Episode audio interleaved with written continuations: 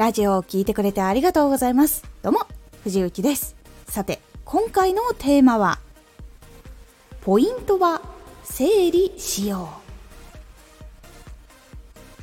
伝えるときはしっかりポイントを整理することで聞きやすくなり、分かりやすくなり、整理もできるのでおすすめです。このラジオでは毎日19時に声優だった経験を生かして初心者でも発信上級者になれる情報を発信しています。それでは本編の方へ戻っていきましょう。ラジオは文字を見ることができない状態で長文だった場合は文章で読んだとしてもこう最初の方を忘れてしまうっ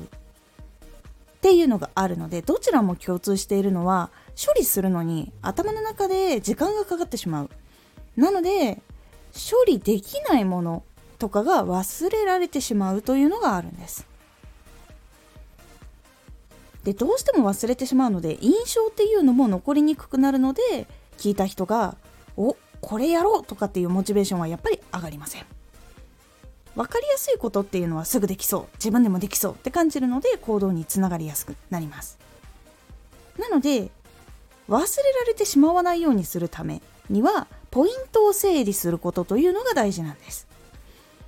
ポイントを整理することで聞いている人の復習にもなるし、わからないポイントがはっきりするので質問がしやすかったり、覚えやすいというところにつながっていきます。で、もう一ついいことがあって、ポイントを整理するときに自分の話の流れっていうのもきちんと整理されるので、聞きやすく整う。そしていらないところを自分で省くことができるというのがあるので質が上がったように感じてもらうこともできるのでぜひ